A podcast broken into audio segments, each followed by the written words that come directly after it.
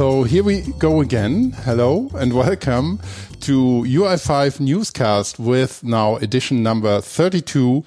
My name is Christoph Hafner and as always, I'll be your host in this session. And yeah, really, it's been a while since we were online for the last time. So it was um, end of 2022 when um, Margot Wollny, Peter Müßig, and Stefan Beck wrapped up the entire year 2022. So it's still a recommendation to tune into that.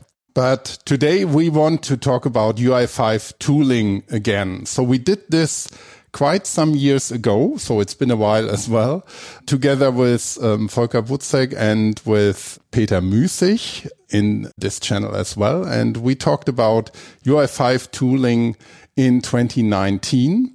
And we thought it's still and ongoing a hot topic so that we should look into that again. And uh, I'm happy to have two guests who can support me here in sharing all the information and news on tooling. And we want to make it a little bit more a deep dive session into tooling than we did it in 2019. And um, therefore, today I'm happy to welcome Matthias Osswald and Merlin Beutlberger. Hi, great to have you.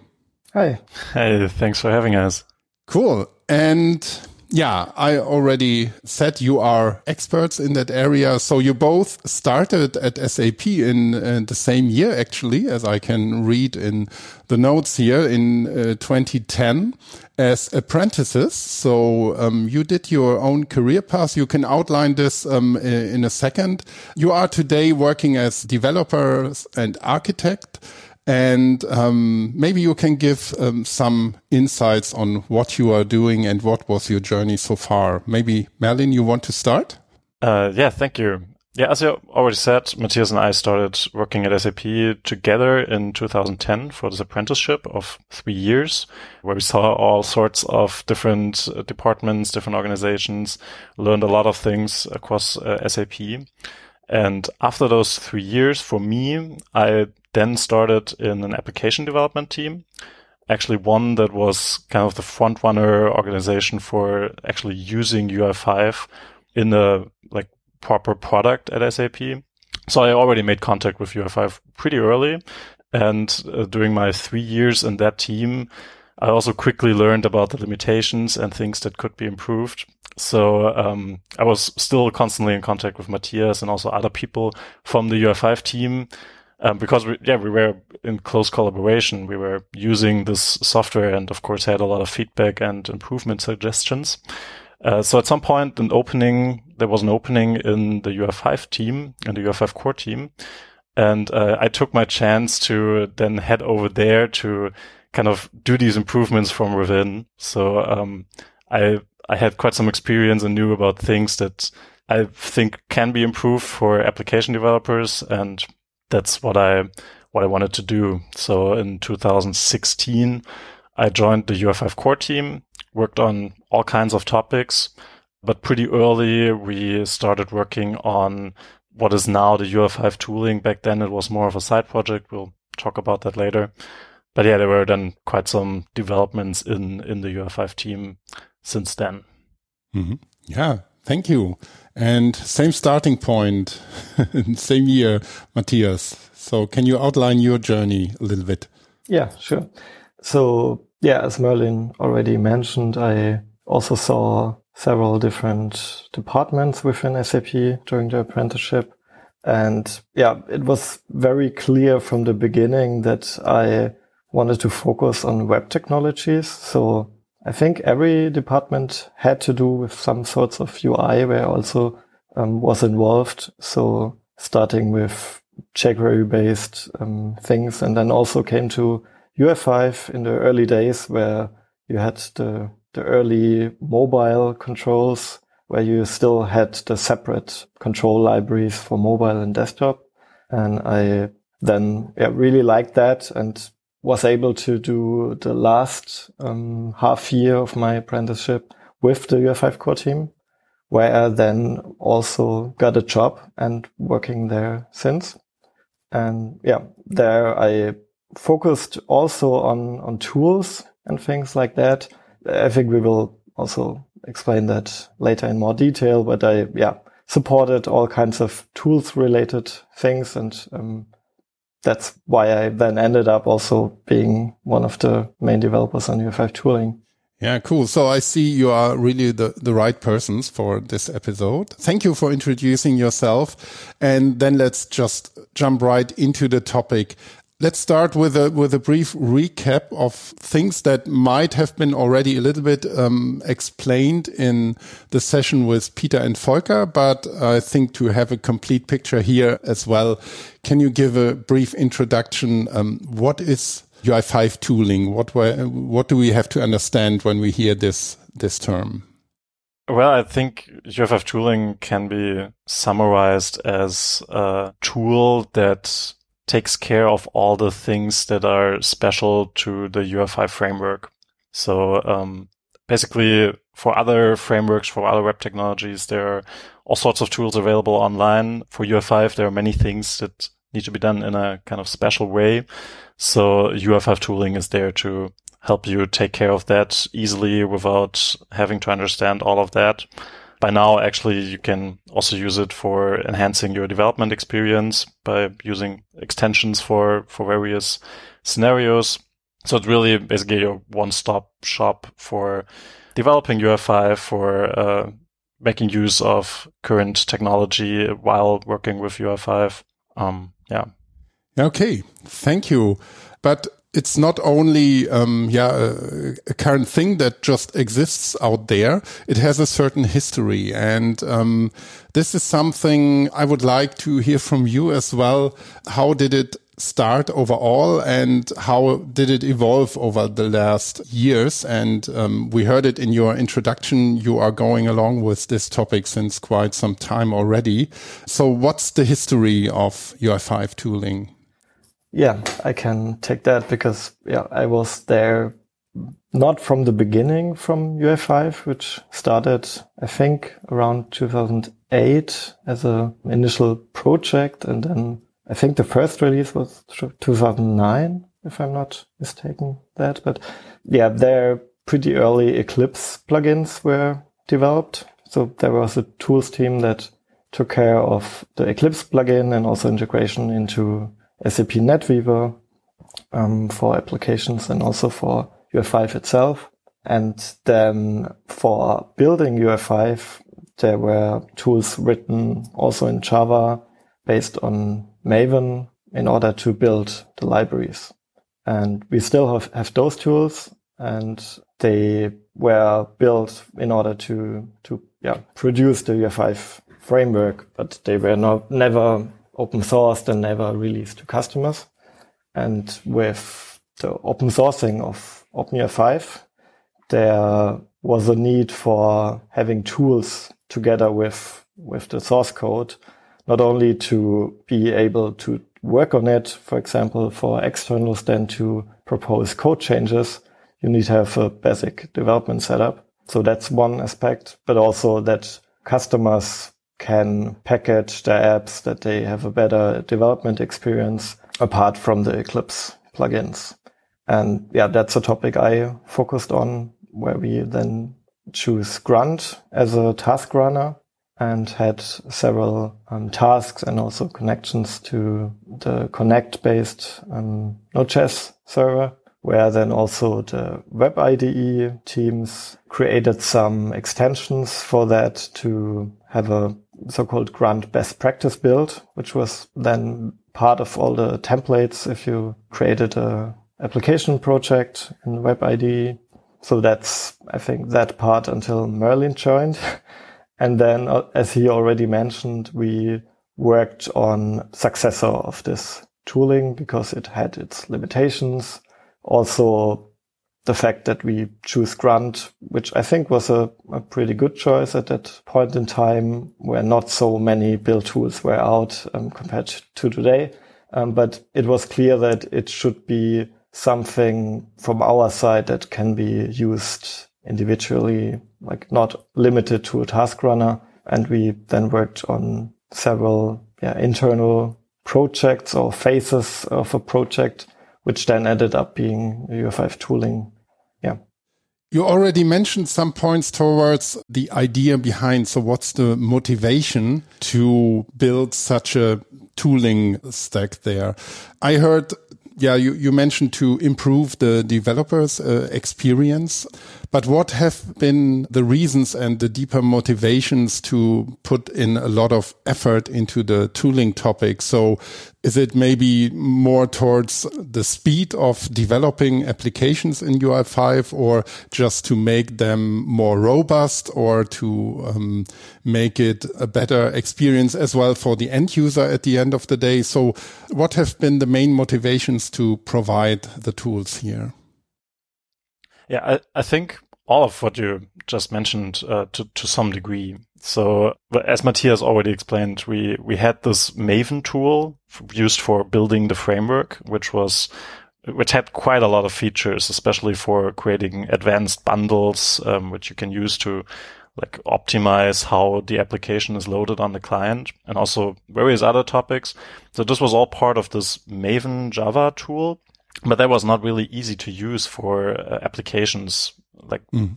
especially it was not released to to the outside world so customers could not use it at all. But also internally within SAP we have a lot of applications that could benefit from some of these features.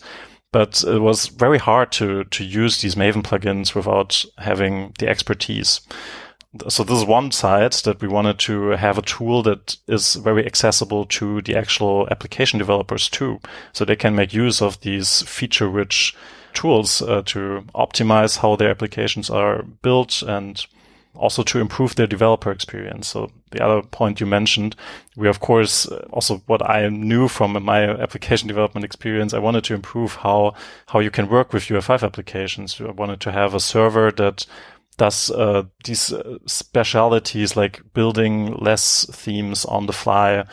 Um, this was possible with the Connect OpenUI5 middleware that Matthias developed back then for OpenUI5. But um, then maybe you want a proxy behind that to work on against your NetWeaver ABAP system. And then uh, already you you started to develop your own local server uh, reverse proxy setup. And uh, basically we also wanted to have an offering from UI5 side, a standard offering that covers all of this, makes sure that your less build is already is always up to date, works with what the framework expects. Mm-hmm. All, all, of this kind of. Okay, um, Matthias, anything to add from your side? Yeah, so maybe also to mention that we wanted to have all the features, yeah, that the internal tooling had within UI5 tooling, and that's what we actually achieved with UI5 tooling version 3. So now we are at a state where we cover all those features and since mid of last year, we already produce all the libraries with UI5 tooling.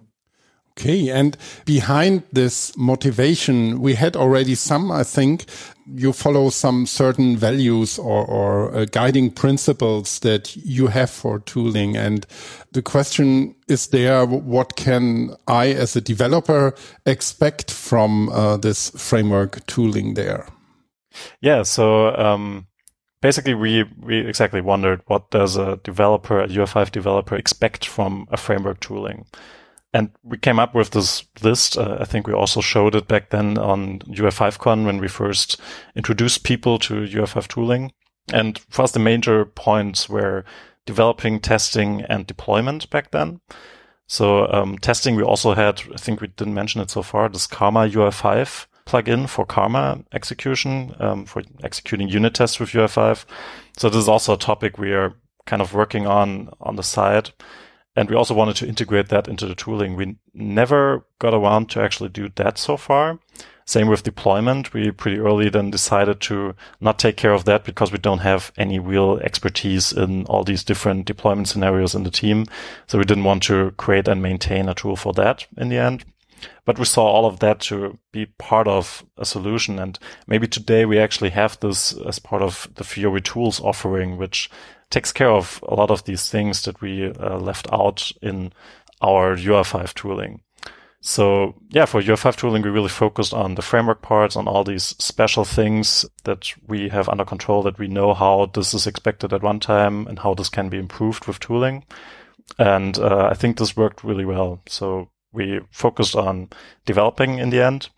We wanted to use state of the art technology. We wanted to build it in a way so we can always upgrade to what is or integrate what is the latest technology out there.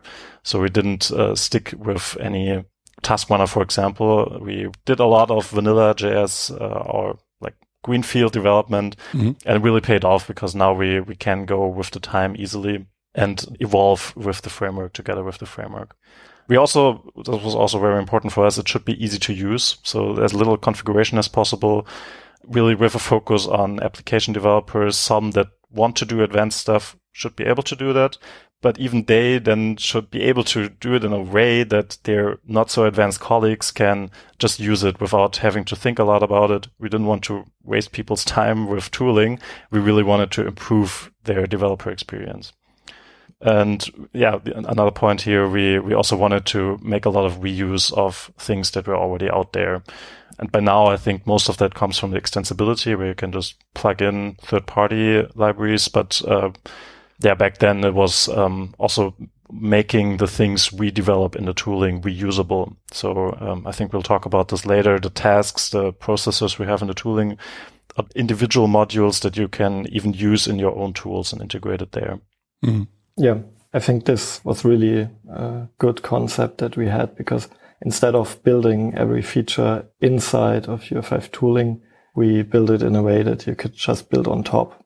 So instead of integrating, for example, the Karma plugin into UI5 tooling, it's now the other way around that the plugin uses UI5 tooling. So if you already have a configuration, it just works, but it's not built in. So you can also use any other test runner or technology um, on top. And the same as when we mentioned with Fiori Tools, which builds on top.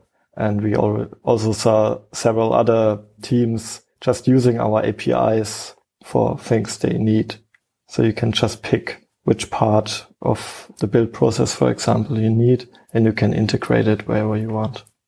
Yeah, for me, this really sounds like you had in mind with all what you mentioned here, like ease of use, extensibility, state of the art technology. I think that's an important point as well.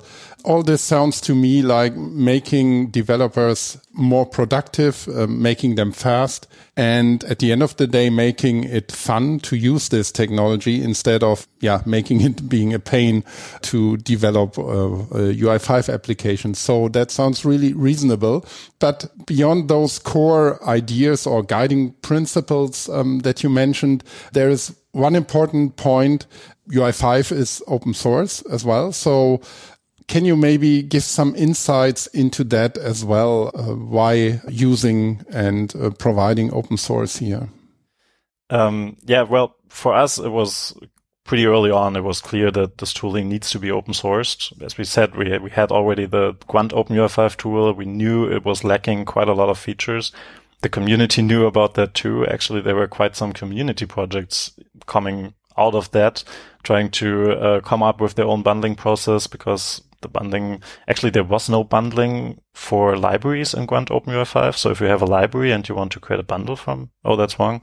No, there was, but it was very limited. So All right. it didn't really package the code as you would expect or as our internal tools did. So that was a big limitation. Maybe it was also missing some newer features for libraries. That's true. Yeah. So it, yeah, it didn't cover all the features. Uh, yeah. yeah. and it was in the features it had, it was also lacking behind, and it was also a hassle for us to keep it um, updated with changes we did in the framework. So sometimes those had or had implications on the tooling, and the Maven tooling then was updated pretty quickly because the framework used it.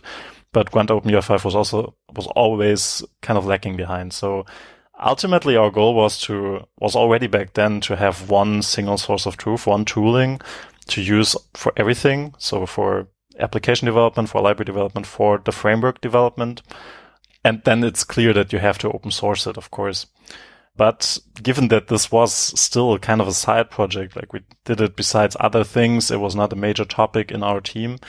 There was quite some discussion whether we could do all these additional efforts, all these additional steps that are required to open source a project like this. You can't just dump the source code on GitHub and call it open source. You need to put in quite some work, right? Mm-hmm. Um, so there was quite some discussion also with the community that, but then already knew that we were working on something because we also asked for feedback. And I would like to give a shout out to Ethan Jewett, who was one member of the community. We were in close contact back then. He was really pushing for open sourcing this project and really made good points on why this will benefit uh, not only the UI5 community, but SAP as a whole.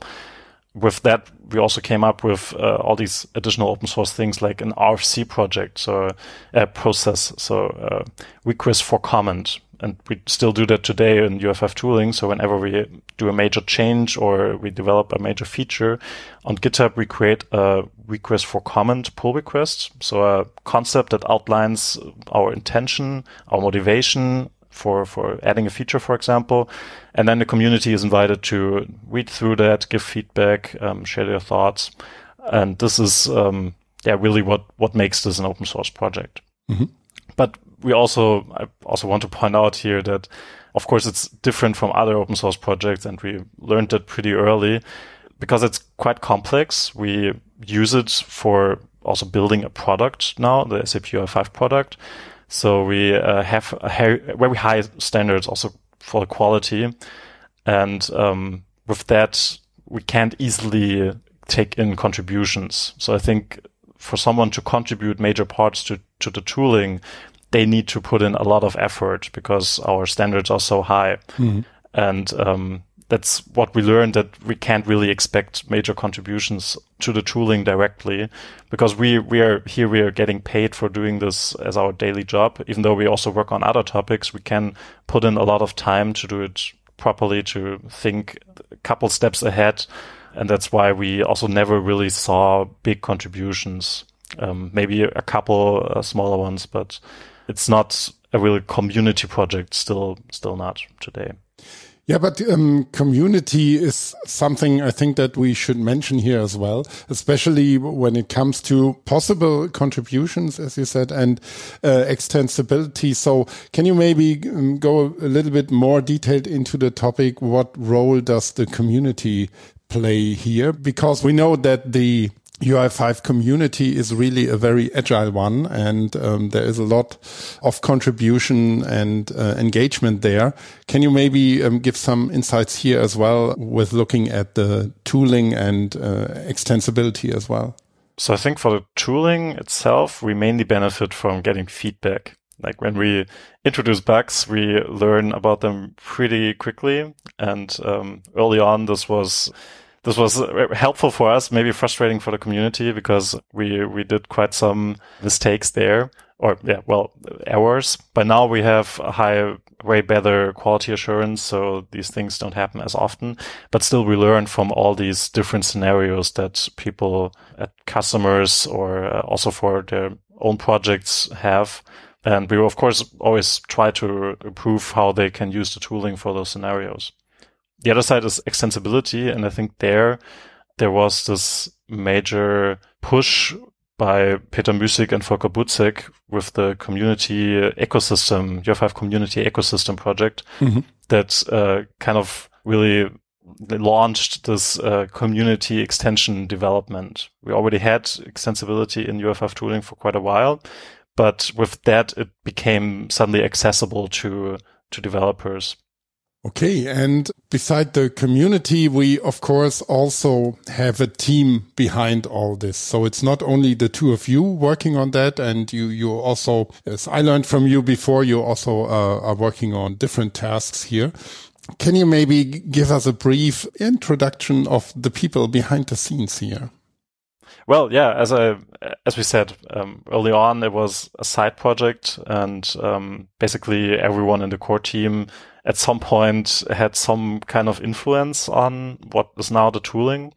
So you, you can imagine like someone just finished a task and then uh, was waiting for a new topic to, to come up. And then they spent some time on a tooling, like we discussed in, in the coffee corner, we discussed things. And then maybe there were some smaller contributions. But back then, um, uh, yeah, it, it wasn't really a team topic. And slowly it developed into a bigger topic, especially once uh, we really realized that the overall goal would be to replace the Maven built tools that we have with the UI5 tooling. By then it really became a proper topic for the team. Uh, so more colleagues got involved. And by now we, we even split up the UI5 core team into several teams. And one of that, the UI5 core foundation team that we are both members of, really has a strong focus on UI5 tooling now. Mm-hmm. So right now we are a team of four developers, mainly focusing on UI5 tooling, but with that also on integrating it into the overall UI5 framework built infrastructure. So we have this goal of replacing this Maven specific Java built tools with the UI5 tooling. Yeah, that's what we do in our daily jobs now.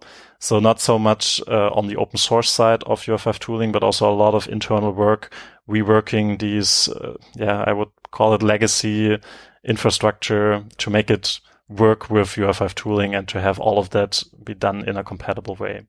And with that also enabling a lot of new technology in the framework. So for example, that we can actually use the latest ECMAScript syntax in, in the mm. framework, which was not possible before due to old tools that were used in some parts of the whole process. Mm. So we learned a little bit more now about the, the, reasons for why going open source with it. But let's have a look in the technical details a little bit more. I think Matthias, you, you can give us some more insights here as well. Yeah, sure. Yeah, maybe I can explain some of our details or concepts we have in UI5 tooling, which is, I think, really important to, to just mention because some things uh, yeah just out there but not really understandable why we do that. So maybe we can take this time to to explain that in more detail. So one things that we pretty early also in our internal proof of concept for the tooling um, worked on is creating this virtual file system. So that's something that was influenced by the maven tools where we also used the, the Java resource loader, I think it's called, where you, yeah, have kind of a system where resources are located and also can access resources from dependencies. And it's kind of an abstraction that for UI5 gives you the runtime view, like you were requesting files on a server. And we separate libraries in namespaces, as you might know. And there it's taking care that if you have several projects, that everything comes together. So you don't um, have to yeah, find out relative paths to your dependencies or like making sure that that you can yeah, find the files you need. Um, the virtual file system takes care of that. So it brings all, everything together so that you can, for example, for the task and also the custom task, um, where you have this API to retrieve files. Um, I think that's very handy that you can just load files as you would um, in an app if you just load other modules and write them back to workspace. And yeah, so I think that's an important thing to mention. While developing that, we also had a look into other tools. I think mainly Gulp, which has this streaming concept where we at least also took the part of allowing resources to be streamed. Um, yeah, just taking advantage of the Node.js streaming concept to stream file content. Um, but then ended up writing something on our own instead of integrating things there apart from yeah tools to find files and um, resolve glob patterns and so on. Yeah, I think that's a yeah, very important part of the tooling. Mm-hmm. And then, of course, as already mentioned, uh, tasks and middleware extensibility, which I think is yeah, really great to see out there in the community. Yeah, what people are doing and, and writing things on top.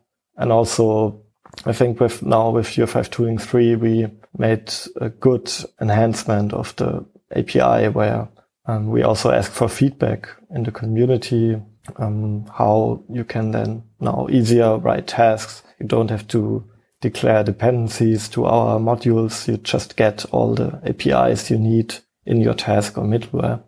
And yeah, so that's also something we, yeah, we focus on to, to make it easier for others to integrate their stuff into UI5 tooling. Um, maybe one interesting bit here. So initially, when we started um, with this part of the tooling, the tasks, we had this idea that we would not create another task runner. Like we did not want to recreate Grunt or Gulp. We wanted people to keep using Grunt and Gulp and just plug in tasks from us for those few things that are specific to UI5, like bundling or the theme build. And for other things like minification, they can just use, you know, Uglify or Terser tools that do this for all sorts of frameworks in, in a very nice way. But now we ended up with extensibility and uh, people plugging in all sorts of tasks into the tooling. So ultimately we ended up building a task runner. But yeah, it, it is just a nicer solution now. You just have the UI5 command, you, you use UI5 build, UI5 serve, and everything works. It's very intuitive for people who once got familiar with the tool. So yeah, we are happy with the state it is in now. It is a task runner, but one very specific for UI5. Yeah, that's right. But it doesn't limit you because we also have several internal projects that, for example, use Gulp and then just use our specific task or tasks around that. So you can still integrate it in other task runners. And I think that's, that's really good that you have all the options to integrate or use those parts. We, we fully support those use cases. We export Node.js APIs that you can use in your own Node scripts. You don't have to use the CLI for everything. So if you want to come up with a custom solution, you can definitely do that with UI5 tooling. Yeah. And I think also that this virtual file system is really handy because you can just tell where files are located and which namespace they should get and then the tasks just work without having a whole UI5 project and all the things around. So it's just building on, on top. And I think that worked out pretty good. So another thing that I could mention is why we choose YAML as a file for the UI5 configuration. Mm-hmm. Um, so we were thinking about, so pretty early, it was clear that we need some own configuration file and we thought about which format to choose. The one important aspect was to have the option to add comments because that's, we see that as a very important feature. What we also see in, for example, the package JSON file for node projects where you can't really add comments that's a yeah limitation we don't want to have. Um, there are options to have JSON with comments, but we also I think didn't look further into that because it then you, you need to have a special JSON parser. And we were also looking into other tools and there, for example, Docker or Kubernetes, there you have YAML files. Also now with GitHub Actions, they use YAML um, as it's yeah I think a good format to just describe those options. You can also still have the schema via JSON schema. So what we also provide with UI5 tooling that you have support for all the options. You see which types they should be of. So in your IDE, it's very easy to write the configuration.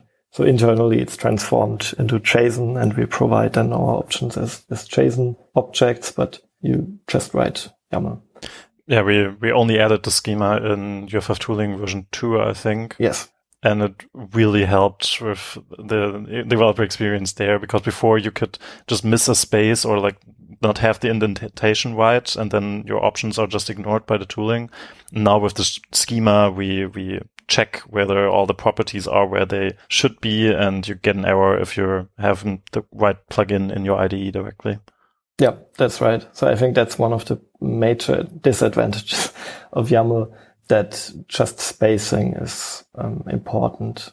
Yeah, indentation. And another feature which is used quite often and I think is good that it's just built into YAML that you can have multiple documents in one file. So with three dashes, you can separate documents within a file And then you can have your project and you can also have the configuration of your custom task. So you don't have to write another YAML file and put it somewhere. Um, and we just load it automatically. So I think that comes in handy as well. Yeah. Yeah. Another big topic in tooling was the dependency resolution. Um, we didn't really had a concept for dependency resolution for development in UI5 before. Basically, you just had your projects laying around somewhere and then start a server with the right configuration.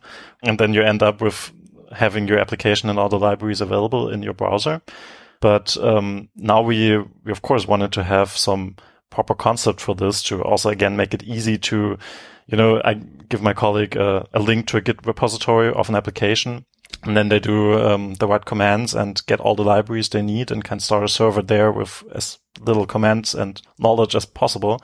Yeah, with giving that we were already working in the JavaScript ecosystem, we of course then uh, then leaned towards using npm for these purposes. So um, making UI5 libraries and applications available as npm packages and use the npm CLI to install them and then use those dependencies in the tooling. But we also wanted to keep this, to leave this open for other possible solutions. Also back then, I think Bower was still a, a, a bigger thing. So OpenUI5 libraries were published with Bower. We knew of people who were just downloading the zip archives from our server, from the SAP server with the whole UI5 SDK in there. So um, initially we designed the dependency resolution in an extensible way. But also we learned that most people just use the npm way, which was the standard configuration in the tooling. So by standard, we check the package JSON for the dependencies, try to find them on your local system with the standard node resolve mechanism, and then use those. If they have a UI5 YAML, we can configure them and we know where to look for the right paths and how to serve that project. And uh, that's what we ended up doing especially with the recent refactoring in UI5 tooling v3, we doubled down on using npm or the package JSON as the one source for dependencies. We enhanced it with a workspace concept. So you can have local clones of repositories and work with those without having to use npm link uh, or yarn link for those people who use yarn. So we try to make this scenario easier, but we um, we now really focus on the package JSON mechanism that is well established in the JavaScript ecosystem. And uh, one other thing, uh, also relating to the YAML, that I would like to mention is the specification version, because we also got quite some questions regarding what's up with that. So basically, also a big important factor for us in tooling is compatibility. I mean, for UI5 overall, uh, most of you should know that UI5, the framework always strives to be as compatible as possible. So your applications always work with the latest UI5 versions. Same with the tooling. We want to be very compatible. We want people, if something might be incompatible, we want people to know that right away and not find out later at one time that something in the bundling is not working right or some option is ignored actually because they use a too old UI5 version. So we introduced a specification version to basically make sure that for a configuration, you use the correct version of the tooling. So you, you, can see this spec version property at the beginning, typically of all UI5 YAML files. And if you write, for example, spec version 3.0, you can't use this project with UI5 tooling version 2. You have to use UI5 tooling version 3 because this YAML, this configuration or this project makes use of features that are only available in UI5 tooling version 3. So this is a very straightforward way to make sure that people use the correct version. If they don't, they get an error message.